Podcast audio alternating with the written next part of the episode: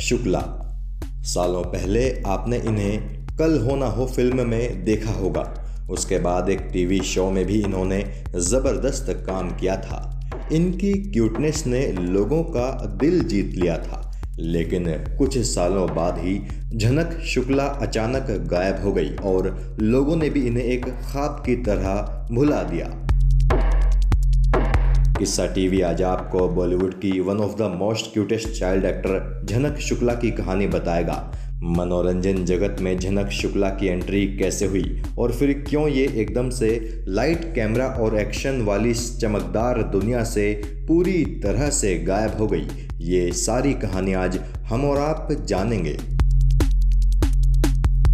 झनक का जन्म हुआ था 24 जनवरी सन उन्नीस सौ छियानबे में। कोई कहता है कि झनक का जन्म दिल्ली में हुआ था तो कोई कहता है कि झनक मुंबई में पैदा हुई थी।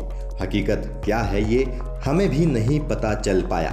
झनक के पिता हरिल शुक्ला एक डॉक्यूमेंट्री फ़िल्म मेकर हैं, जबकि इनकी माँ सुप्रिया शुक्ला एक एक्ट्रेस हैं और आपने इनकी माँ सुप्रिया शुक्ला को कई टीवी शोज़ और फ़िल्मों में देखा होगा। चूँकि झनक की माँ एक्टर थी तो झनक को कम उम्र में ही कैमरा फेस करने का मौका मिल गया था। दिखने में झनक बेहद क्यूट थी।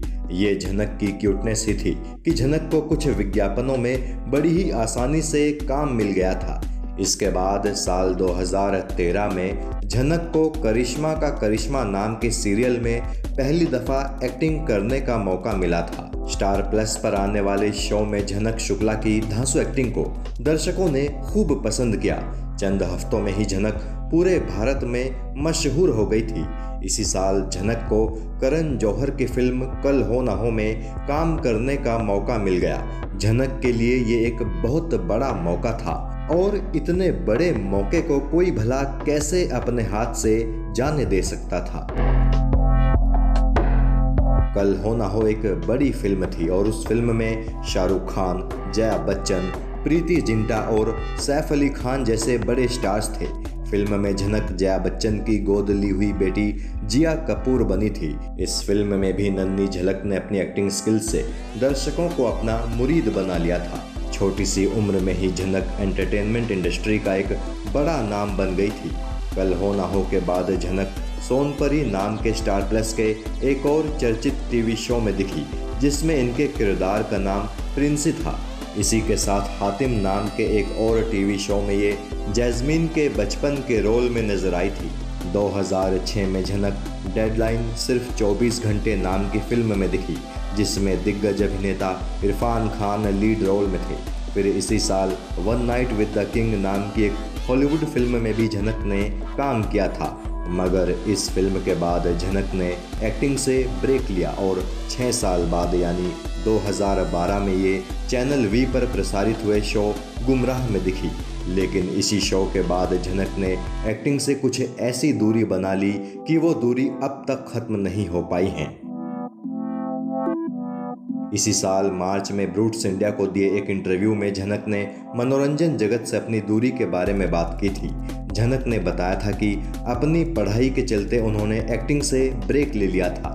पढ़ाई में झनक का बढ़िया मन लगने लगा था। हिस्ट्री से झनक को बड़ा ही खास लगाव हो गया था। हिस्ट्री से झनक का लगाव इतना ज़्यादा था कि उन्होंने अपनी मास्टर्स डिग्री भी इसी सब्जेक्ट में की और अब वो एक आर्कियोलॉजिस्ट हैं। हालाँकि झनक अभी खुद को बेरोजगार मानती हैं।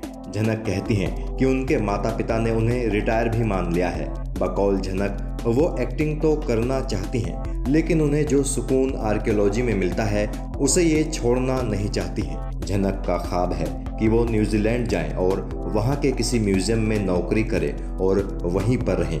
झनक कहती हैं कि बचपन में उन्होंने इतनी ज़्यादा एक्टिंग कर ली है कि अब वो अपनी लाइफ को एकदम सुकून के साथ जीना चाहती हैं। झनक कहती हैं कि अगर वो एक्टिंग करती रहती तो उनके लिए सड़कों पर बिना किसी झिझक के आराम से घूमना मुश्किल हो जाता।